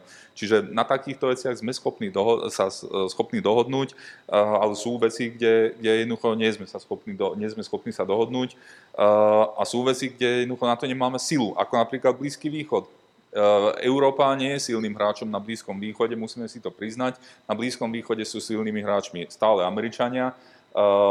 A, po, a teraz v podstate počas prezidenta Obamu začal geopolitický ústup Ameriky z, z Blízkeho východu, pokračuje to za Trumpa a to, to mocenské vákum, ktoré tam vzniká, tak, Európa ho nahradiť nevie. Tak Európa ho nahradiť nevie, ani nechce nejak veľmi. Určite Francúzsko má nejaké, nejaké pozície napríklad v Libanone alebo v Spojených Arabských Emirátoch, asi 600 vojakov, ale jednoducho to nie je dostatočná sila. Čiže to mocenský, mocenské vákum uh, na, uh, zaplňajú štáty, a to je úplne akože novinka v, v histórii Blízkeho východu, štáty, okrem Ruska samozrejme, štáty ako Turecko, Irán, Saudská Arábia, stredné mocnosti. Poviem vám príklad, Turecko, ktoré je akože dôležitá krajina, ale Turecko začína s budovaním vojenských základní v zahraničí. Turecko má 3000 vojakov v Katare, Turecko e, rieši prístav, alebo vojenskú e, prítomnosť, námornú prítomnosť v Sudáne, e, ja neviem, Spojené arabské emiráty majú základňu v Eritreji, čiže krížom krážom celý Blízky východ. Hovorí sa aj to, že Turecko má v skutočnosti druhú najsilnejšiu armádu v NATO. Najpočetnejšiu. Najpočetnejšiu aj z hľadiska nasaditeľnosti, z hľadiska vybavenosti. Keď opomenieme jadrové zbranie, je to pravda, že to realite druhá najsilnejšia armáda? Je, je, je to druhá najpočetnejšia, ale najsilnejšou by som to nenazval. Ja si myslím, že francúzska a britská armáda sú početne slabšie, podstatne, ale silnejšie a najmä schopné nasadiť tých vojakov mimo vlastných hraníc. Turecko je schopné nasadiť svoju armádu v, vo svojom bezprostrednom okolí, čiže Turecko a, a okolité pohraničné regióny, by som povedal, a čiastočne môže mať nejaké základy na Blízkom východe, čo som hovoril, čo je nový trend, ale Turecko nemá lietadlové lode napríklad, Turecko nemá strategické, strategickú schopnosť uh, vyslať uh, veľké množstvo vojakov niekde, ja neviem, do Afriky, alebo čo, čo Francúzsko a Veľká Británia stále majú. Ale opakujem, ten Blízky východ, aký, aký sme poznali s americkou geopolitickou dominanciou, ten Blízky východ už neexistuje. Na druhej strane radno doplniť, že v Turecku funguje trochu iný režim ako v etablovaných demokraciách Francúzsko a Británia, takže tá naslediteľnosť môže byť iná. E, pán Krupa, ak by mala Únia byť schopná reagovať na tie aktuálne krízy, ktoré sme spomínali, je naozaj nutné presunúť sa od konsenzu k väčšinovému hlasovaniu v zahraničnej politike? Dá sa tento krok čakať, keď chceme niečo spraviť mm, s európskou zahraničnou bezpečnostnou politikou? Nie. Ja som na tým uvažoval keď už sa bavíme teda naozaj o takejto bezpečnostnej politike a o používaní, záleží od toho, v akých prípadoch. Keď my sa tu začneme baviť o budovanie nejakej ako európskej obrany spoločnej, tak keď NATO dokáže fungovať na princípe konsenzu, tak to musí dokázať aj Európa. A nepáči sa mi, že by to malo ísť nejakým trendom, že tak tu rozhodnú piati a budeme sa oberať nejakým iným smerom pri budovaní európskej obrany. Toto je niečo, čo je trošku riskantné a nechcel by som nejak, aby sa to týmto smerom uberalo. Musíme si nájsť nejakú zhodu. Ja viem, že je to komplikované, ja viem, že s Rakúskom sa ťažko dohodneme na spoločných nejakých menovateľoch alebo niečo podobné, ale bohužiaľ tak to je. Preto ja aj celý čas uh, obdivujem alebo respektíve podporujem tú európsku iniciatívu inter, intervenčnú, ktorú Francúzsko začalo. To je ten eh, spôsob budovania tých síl zo spodu a nie z vrchu nadol.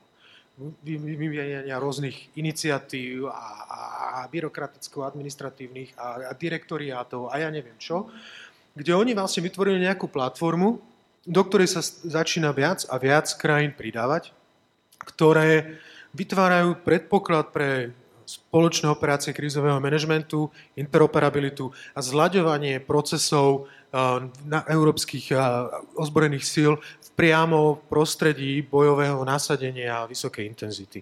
A ten, napríklad ten Sahel, teda tá, tá časť Afriky, o ktorej sa tu tak často bavíme, alebo sa spomína ako to rizikové, tá riziková oblasť, je presne ten priestor, o ktorý by sme sa my mali tiež zaujímať. Týka sa nás to úplne zbytostne. My jedno, my sme môžeme postaviť 12-metrový plot, proste keď raz príde migrácia, keď to tam rupne, tak e, sa presunú. A my sa tomu ne, ne, nezabránime tomu. Čiže aj, aj nášom záujme je byť aktívny v tomto priestore. Len to si vyžaduje určitú vyváženosť východ-západ v rámci Európskej únie. Ja by som chcel vidieť poprvé určité väčšie garancie zo strany európskych západných mocností. Tu Francúzi v podstate dávajú, však sú aj v predsunutej prístomnosti a tak ďalej, ale určité väčšie garancie. Zároveň mi chýba v Európskej únii a financovanie spoločných operácií. My máme financovanie tamtoho, hentoho a všelijaké fondy, ale keď ja, ako by som mal napríklad, v Mali chýbajú niektoré sú nedostatkové taktické spôsobilosti, letecké a podobné, vrtulníky a malé dopravné lietadla, tak my tam máme niekde dva Spartany, ktoré síce nevieme dať ani do hangáru a pár tých e, vrtulníkov. Keby sme na to dostali nejaké financie a vedeli by, sme, vedeli by nám pokryť nejaké nejaké náklady Európskej únie, tak si neviem predstaviť, že by sme tam vedeli ísť operovať. A operovať s Nemcami, s Dánmi, s Britmi, s Poliakmi, s kýmkoľvek. Takto sa buduje európska bezpečnosť, európska obrana, takto sa to buduje na tej nižšej úrovni. A netreba kvôli tomuto troška zmeniť nastavenie Európskej únie, ktorá stále opakuje, že ona je tým civilným, humanitárnym hráčom a nechce byť, nechce byť tým bezpečnostným vojenským aktérom. No tak bude platiť to je ako za rímskeho impéria. Tí, čo chceli mať nejak trošku pokoj od Ríma, tak mu jednoducho platili poplatky za jeho slobodu alebo za nejaké tak práva, ktoré im ponechal. Klasi- Pardon. Klasický príklad je Alepo bolo dobité, v podstate sa zastabilizovala situácia v Sýrii, prišiel Putin a vyzval Európsku úniu, aby začala posielať peniaze do Sýrie, lebo že treba ju vybudovať, ak nechceme, aby nám posielali utečencov. S tým istým ráta Erdogan.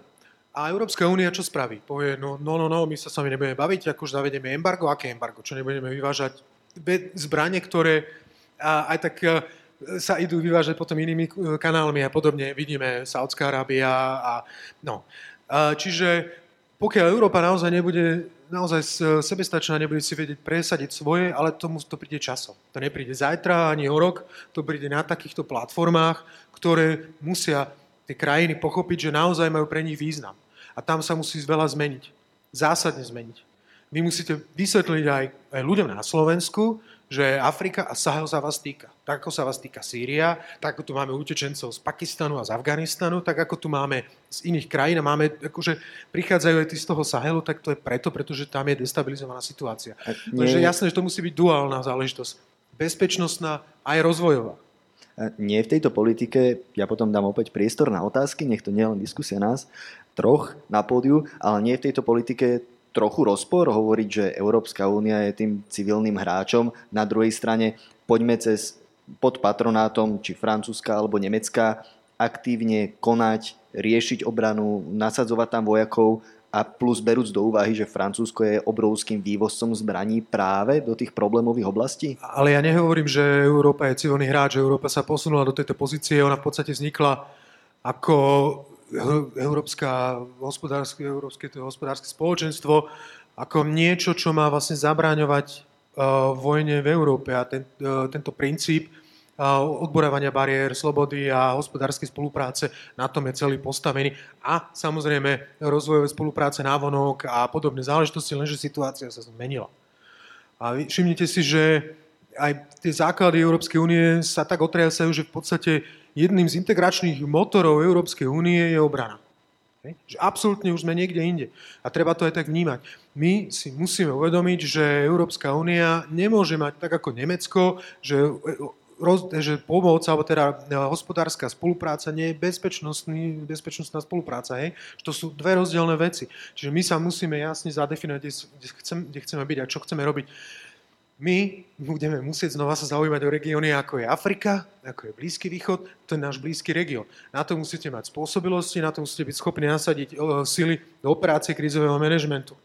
Ale videli sme, ako dopadla Libia, ako dopadla Juhoslávia a tak ďalej. A za 25 rokov sa Európska únia nepoučila a ja mám obavy, že znova sa nevie poučiť. A máme tu znova len Francúzov, ktorí prišli s touto iniciatívou, do ktorej sa postupne pridávajú ďalší. Ten hovorím, tam chýba niekoľko momentov, aby to bolo viac atraktívne a aby sa proste do toho ďalšie pri, pri, pri, pri, aby k tomu ďalšie pristúpili. Ja chápem, že musí byť aj z hora, aj z dola musí byť ten prístup, ale poďme zľaďovať obidva tie prístupy, hej. A ja, ja chápem to Francúzsko, že to pesko nevníma ako to najlepšie. A, pretože je tam toho veľa, je to rôznorodé a je to, jak, keď rozsype tie lentilky, každá skupinka je iná farba a, a no, asi toľko. Pán Ondričak, naozaj sa tá Európa adaptuje a mení? projektuje svoju silu viac ako pred desiatimi rokmi, respektíve dá sa čakať, že počas tejto komisie, ktorá mimochodom hovorí o tom, že by chcela zmeniť e, systém, akým spôsobom sa vykonáva zahraničná politika, že by naozaj Únia konala viac? Že by, viete si predstaviť, že by nejakým spôsobom zasiahla, keď Turecko, Turecko pácha inváziu do Sýrie? Tu je jeden filozofický problém. Európska únia vynašla systém postmoderných vzťahov v rámci Európy a v rámci Európskej únie, kde politické, ekonomické a ďalšie spory sa neriešia vojnou, ale riešia sa nariadeniami, inštitúciami a tak ďalej. Že vynašla nejaký, nejaký kvázi permanentný mierový stav v rámci svojich hraníc. A problém je v tom, že mimo týchto hraníc ten svet je úplne iný ten svet je ešte stále ten hobeziánsky svet, kde jednoducho uh, každý bojuje s každým, aj vojensky, aj politicky, aj ekonomicky a snaží sa presadiť svoje záujmy. Čiže Európska únia, keď chce byť nejakým dôležitejším hráčom, tak jednoducho musí sa adaptovať na túto realitu, lebo tá normatívna sila, o ktorej tu my hovoríme stále, že Európska únia má normatívnu silu, ktorá akože silou príkladu a silou nejakej inšpirácie dokáže stabilizovať región. Normatívna sila možno funguje na Balkáne do určitého určitého, určitej, v určitom rámci, že jednoducho kvôli tomu, že balkánske štáty napríklad chcú vstúpiť do Európskej únie, tak, Aj sú kultúrne bližšie. tak pre, preberajú historicky. európske normy a preberajú európske spôsoby a tak ďalej, ale taká Sýria alebo ktorýkoľvek štát na Blízkom východe, ktoré vedia, že samozrejme nikdy v živote v Európskej únii nebudú ako ad absurdum, tak oni nebudú uh, aplikovať tie európske normy a ten postmoderný spôsob myslenia v 21. storočí. Jednoducho oni budú uh, konať tak, ako konali v 20. storočí, v 19. storočí a tak ďalej. Jednoducho Európa to musí, musí zohľadniť. Uh, sú regióny, kde, kde fakt tá únia je silnejším hráčom, ako bola.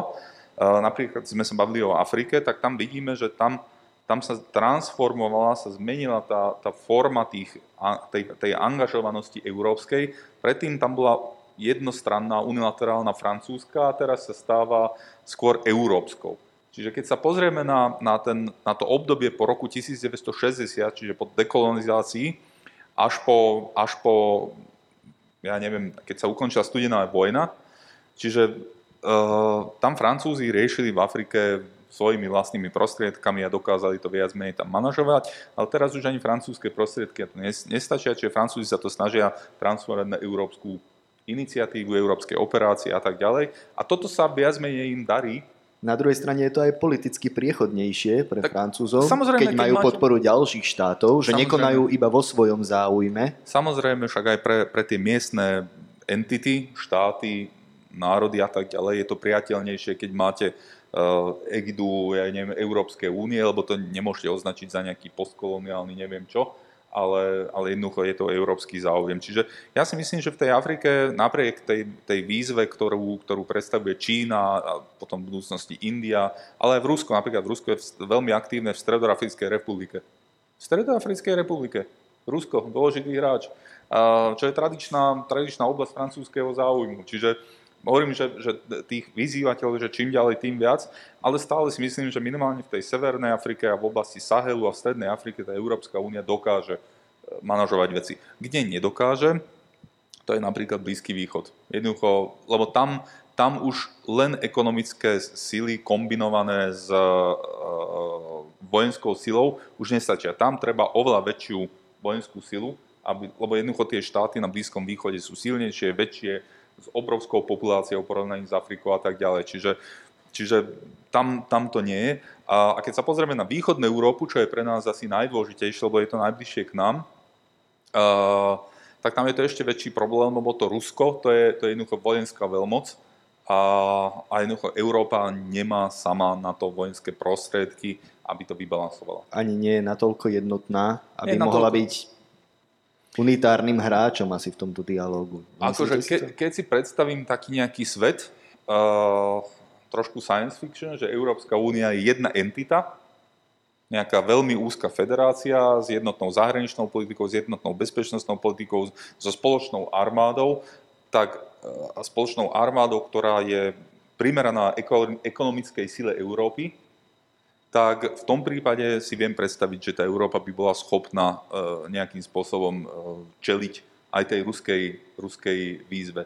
Ale toto, toto je jednoducho, toto je science fiction, ktorý, ktorý je nereálny. Tým sme napokon začali, že ten stav je asi dosť ďaleko a že za toho stavu by možno bola možná tá európska obrana. Máme tu otázku, ktorá je priamo na vás. Super. Ktorá? Piťko sa pýta, Páni, boli by ste za Slovensko ochotní položiť svoj život v ozbrojenom konflikte? Pán Krupa. To je priama otázka z nášho diváka. No ja som ešte stále v zálohách, ja som bol aj v ozbrojených silách a bol som na vojne.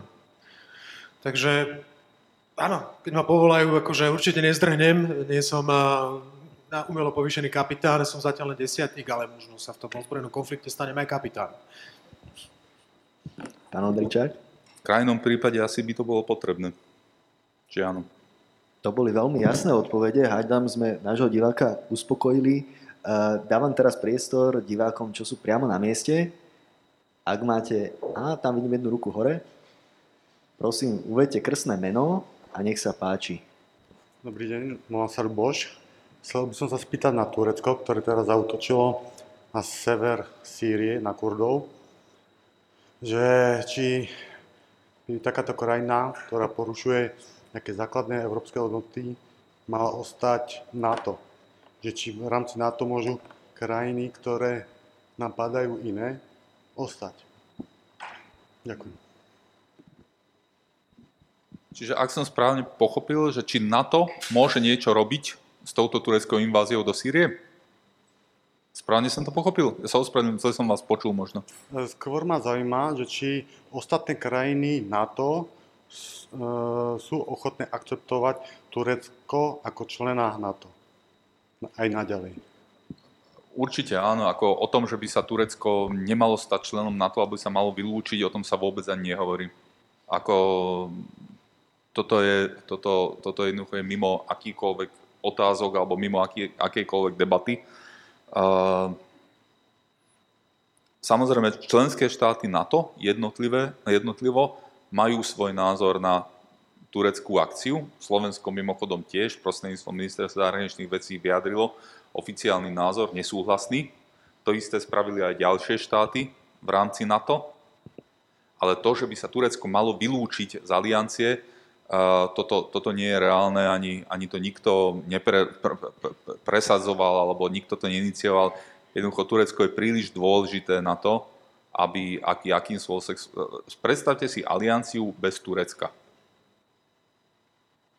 Turecko je ako veľmi, veľmi silná, silné ochranné pásmo pre alianciu v tom juhovýchodnom smere. Predstavte si obranu Európy, od Blízkeho východu alebo v oblasti Čierneho mora bez Turecka. Ja si to predstaviť neviem, respektíve viem si to predstaviť, ale, ale to by bola obrovská strategická nevýhoda. Čiže áno, e, myslím si, že v aliancii sa bavíme otvorene medzi sebou a hovoríme o tom, že jednoducho nesúhlasíme s niektorými krokmi. A, a toto teraz drvivá väčšina členských štátov s Tureckom voči Turecku aj urobila ale jednoducho, ale jednoducho na to, aby, aby sa štát, členský štát vylúčil, o, o tom nie je reč. Ja by som možno tú otázku, ak chcete reagovať, ale možno by som len ju posunul trošku ďalej. E, Turecko povedalo po tej kritike zo strany Európskej únie, ktorá zaznela aj za ten, že dajte si pozor, lebo niečo, čo sa stalo v Sýrii, sa môže stať aj v Grécku poznáme históriu vzťahov medzi Gréckom a Tureckom. Bola teda naozaj reakcia únie dostatočne tvrdá a môže si ju dovoliť v tej momentálnej situácii, keď vlastne Turecko sa dá povedať, že do veľkej miery úniu vydiera? Pán Krupa. Áno.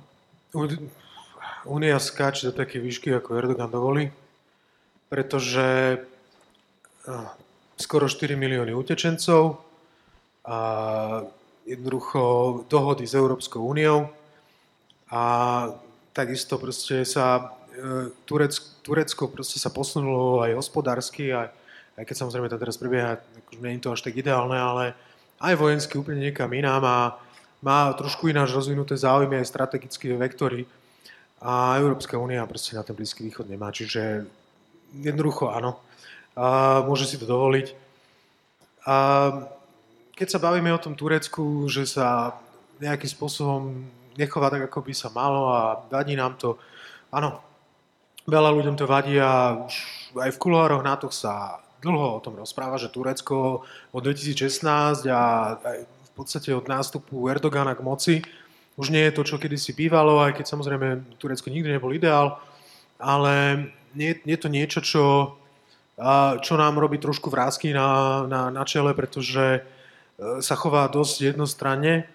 Ale treba si uvedomiť to, že NATO je obranná aliancia spojencov členských krajín, ktoré e, si robia vlastnú zahraničnú politiku a aj vnútornú politiku, do ktorých NATO nezasahuje. To je taká tá fikcia, ktorá u nás e, prevláda, že čo NATO teraz spraví. No NATO nemá nejaké páky, aby Turecko povedala, toto urobíš alebo to neurobiš. Keby to tak bolo, tak si musíte uvedomiť, že keby malo NATO naozaj tú silu, tak ako by vyzerali naše ozbrojené sily dnes, porovnaní s tým, ako vyzerajú. Keby NATO nám diktovalo, že čo máme robiť, ako máme robiť, tak už máme dávno ťažko mechanizovanú brigádu, tak ako máme, mať aj tu zmiešanú aj všetky tieto veci. A jednoducho sme nič nesplnili. Čiže taká je situácia. Aj v histórii NATO boli krajiny, ktoré robili svoje vlastné e, určité vojenské eskapády, francúzsko-britská eskapáda v Suezkom prílive v 50. rokoch a podobné. Čiže toto sú také veci, ktoré sa vymykajú z toho rámca NATO. Samozrejme, že NATO je nejaký hodnotový spolok, ale pozrieme sa sami na seba, aké hodnoty tu máme niekde v popredí niektorých členov našej vlády. Takže keby sme chceli ísť takto detailne, tak akože môžeme aj my sa ako porúčať. Čiže treba to brať takto. No a grécko-turecký spor to je, to je staročia a tamto napätie je dlhodobé. Ja si osobne nemyslím, že by niečo také mohlo nastať.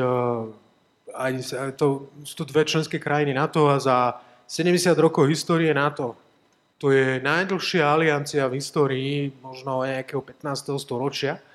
A ešte ani jedna krajina, členská krajina NATO nebojovala voči druhej. To sa bavíme o Cypre a to je niečo iné. A, a, ako, a takisto ani nebola napadnutá. Hej? Tu si veľa ľudí milí, ja som videl nejakú otázku Grécko, Turecko, Cyprus a Turecko bola trošku iná story. Hej? Takže len toľko na Margo tejto záležitosti. Pán Ondričák, vy ste chceli krátko reagovať?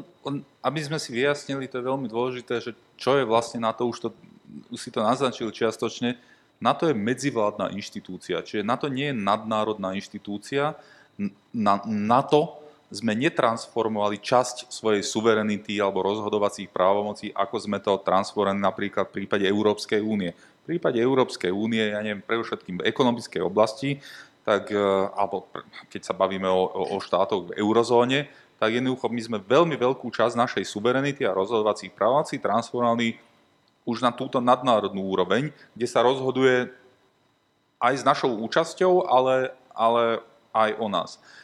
Prípade NATO toto jednoducho neplatí. Tam sedia za, za jedným stolom, uh, tam sedí 29 členských štátov, čo skoro 30 aj so Severným Macedónskom a rozhodujú o veciach. NATO nemá, NATO nemá armádu. Veľmi často, sa, sa, veľmi často, často ľudia hovoria, že natiacká armáda, alebo armáda NATO, arma, NATO nemá žiadnu armádu.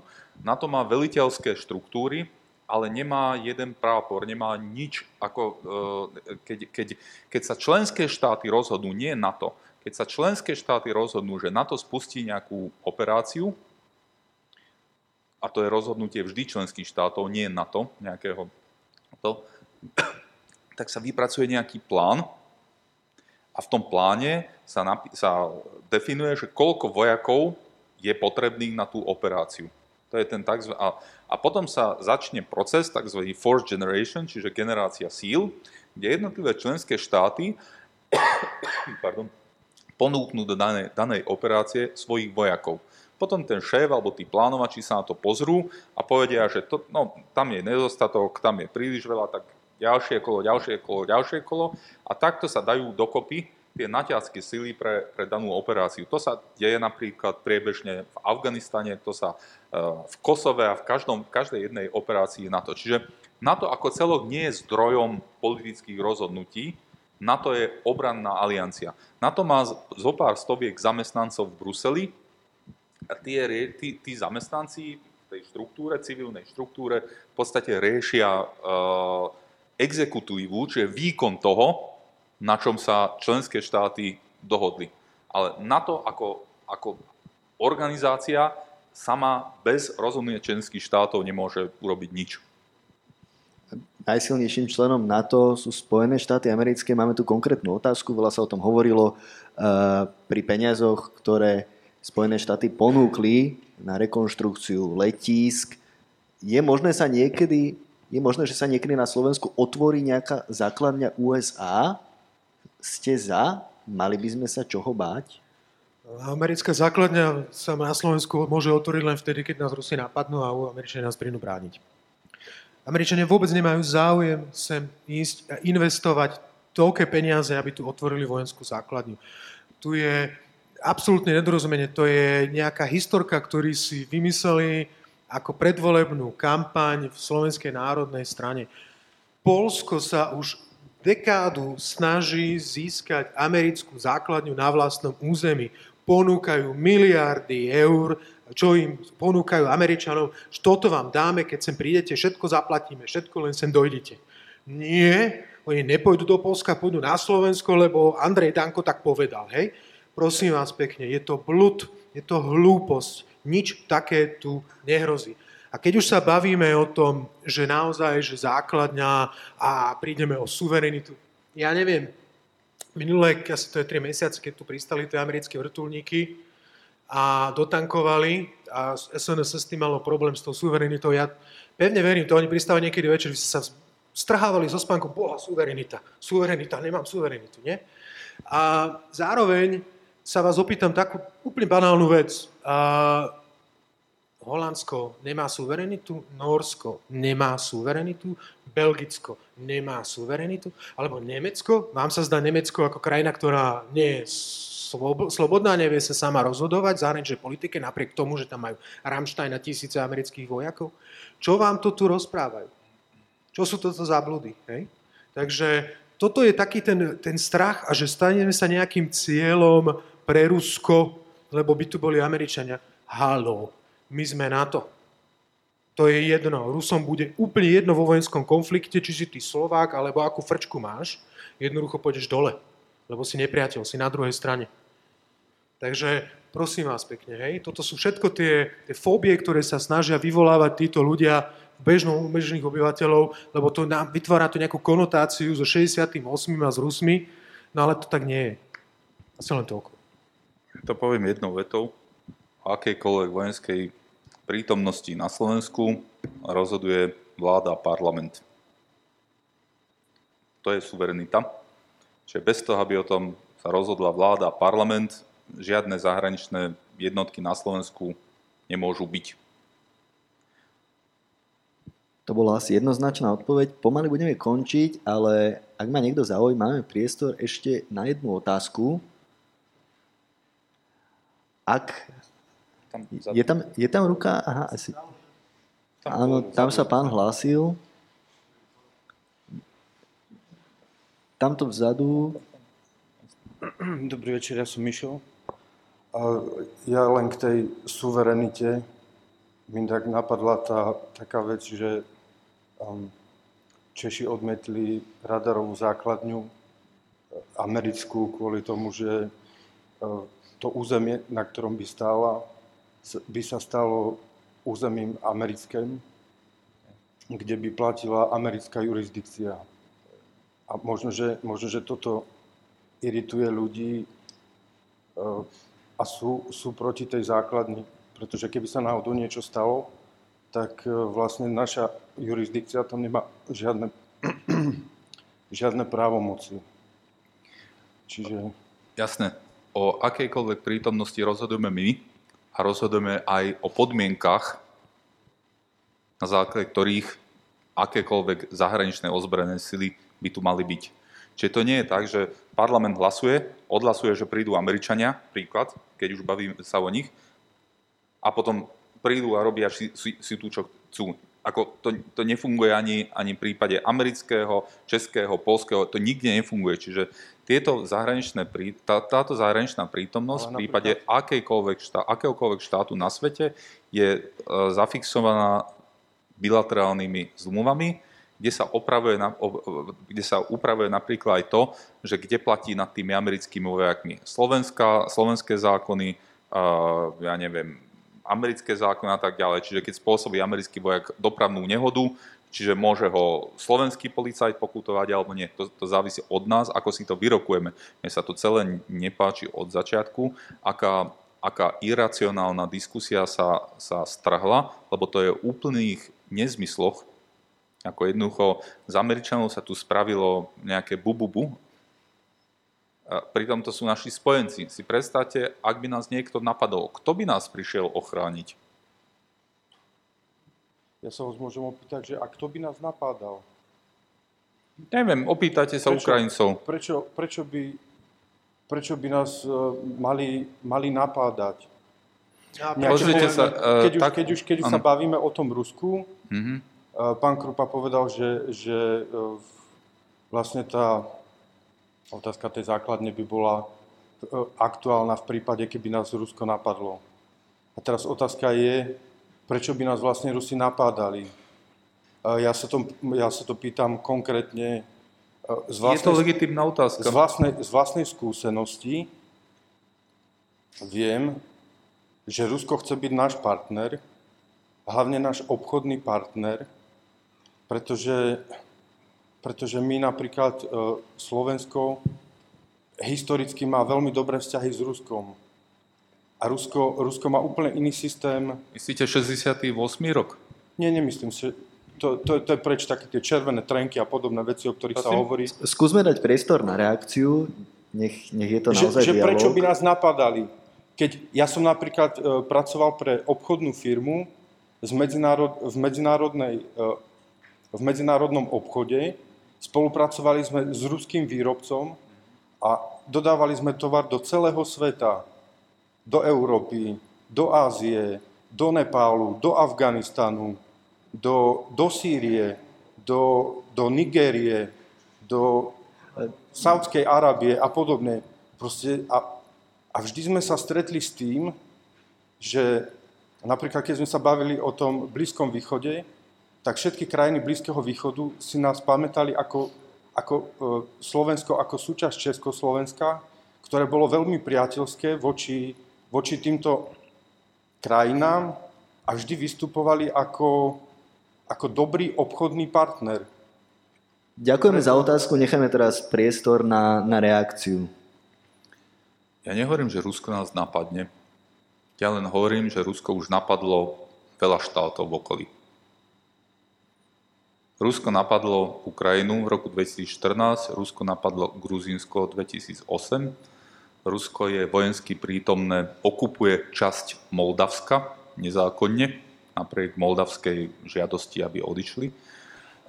Rusko priebežne hovorí aj v politických deklaráciách o, o agresívnych krokoch. Prečítajte si ruskú stratégiu, vojenskú stratégiu, kde, kde skúsim citovať alebo minimálne parafrázovať kde hovorí, kde hovorí, že aktivity NATO sú nepriateľské.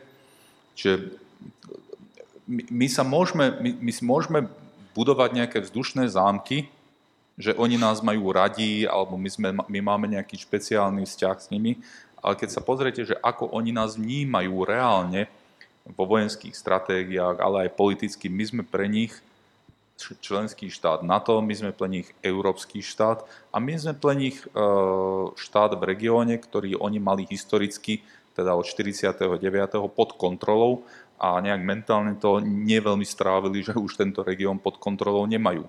Čiže mm, ja nehovorím, že Rusko nás napadlo, ja len hovorím, že už napadlo veľa štátov a stále používa túto retoriku a aplikuje takéto stratégie. Pán Grupa, krátka reakcia, prosím. Ja... Povedzte mi historické dobré skúsenosti s Ruskom za posledných 200 rokov pre Slovensko. Ktoré to sú? Ja nehovorím 45., že 45. išla Červená armáda na Berlín a išli všade. Cez celú čiaru, cez celú dĺžku a oslobodzovali v poriadku. A čo sa nám stalo? Dostali sme sa do područia Stalina. To je tak, že niekedy si nevyberáte to toho, kto vás príde oslobodiť a tak sa aj stalo. Ktorú, ktoré sú to tie historické dobré skúsenosti? Nemilte si, prosím vás, medziludské vzťahy, kde však pre Boha živého Rusi sú takisto ľudia ako my, ako všetci ostatní, so záujmami mocnosti alebo krajiny, ktorá má mocenské ambície, na základe ktorých je ochotná použiť aj jadrové zbranie. Toto sú zásadné rozdiely. A naše historické skúsenosti sú také, že za každým, keď sme sa dostali do ruského područia, tak sa tu menila zásadne spoločenská a ekonomická situácia. A nie k lepšiemu. Toto sú tie historické fakty. A, to, a zároveň si milíte presne to, čo aj o Nemecku som hovoril. Obchodná politika nie je bezpečnostná politika. To, že vy máte obchodný nejaký proces, s Ruskom, fajn. Ja osobne, mne je to úplne jedno. Ja pokiaľ akože nie je niečo na sankčnom zozname, ja som kľudne za to, aby Slovensko vybudovalo, ja neviem, najväčšiu fabriku na svete v Rusku na zápalky. Je mi to úplne jedno. kľudne, nech máme tie investície, hej, pokiaľ tam naozaj ten priestor si nájdeme, no ale tak to nie je, viete. Čiže toto sú tie zásadné problémy. My aj tou obchodnou výmenou s Ruskom, ktorú by sme si mohli nejakým spôsobom urobiť, sa nevyhnete väčšiemu riziku. Veď Ukrajina s Ruskom veď boli previazaní, však tam to jednoducho aj nešlo roztrhnúť, no už je to pretrhané. Hej? Kto by si to kedy myslel, že Rusi takto sa zachovajú voči v podstate svojmu najväčšiemu obchodnému partnerovi? A to boli posledné slova dnešnej diskusie, ale dnes sme hovorili veľa nielen o Rusku, ale o Turecku, čo bude témou najbližšej diskusie Café Európa v útorok v Bratislave. Aj keď ste Žilinčania, budete môcť túto diskusiu sledovať prostredníctvom eh, live streamu. Eh, na záver už by som len dodal, že toto podujatie vzniklo na základe eh, spolupráce zastúpenia Európskej komisie Slovenskej spoločnosti pre zahraničnú politiku a nadácie Hansa Zajdla a mediálnych partnerov Rádia FM, zahraničnej politiky a denníka SME. Ako sme slúbili na začiatku, vybrali sme troch výhercov našej súťaže, ktorí kladli otázky. Konkrétne je to Miloš z Facebooku, Luboš z Publika a Peter zo Slido. Ak ste tu, prosím, prihláste sa, máme pripravené drobné, drobné vecné ceny a na záver mi už zostáva len jediné, to je rozlúčiť sa s mojimi dneš- no, s dnešnými hostiami, bojnými Robert Ondrejčák a Juraj Krupa. Ďakujem vám za pozornosť a zostaňte s nami už v útorok. Ďalšia diskusia Kafe Európa.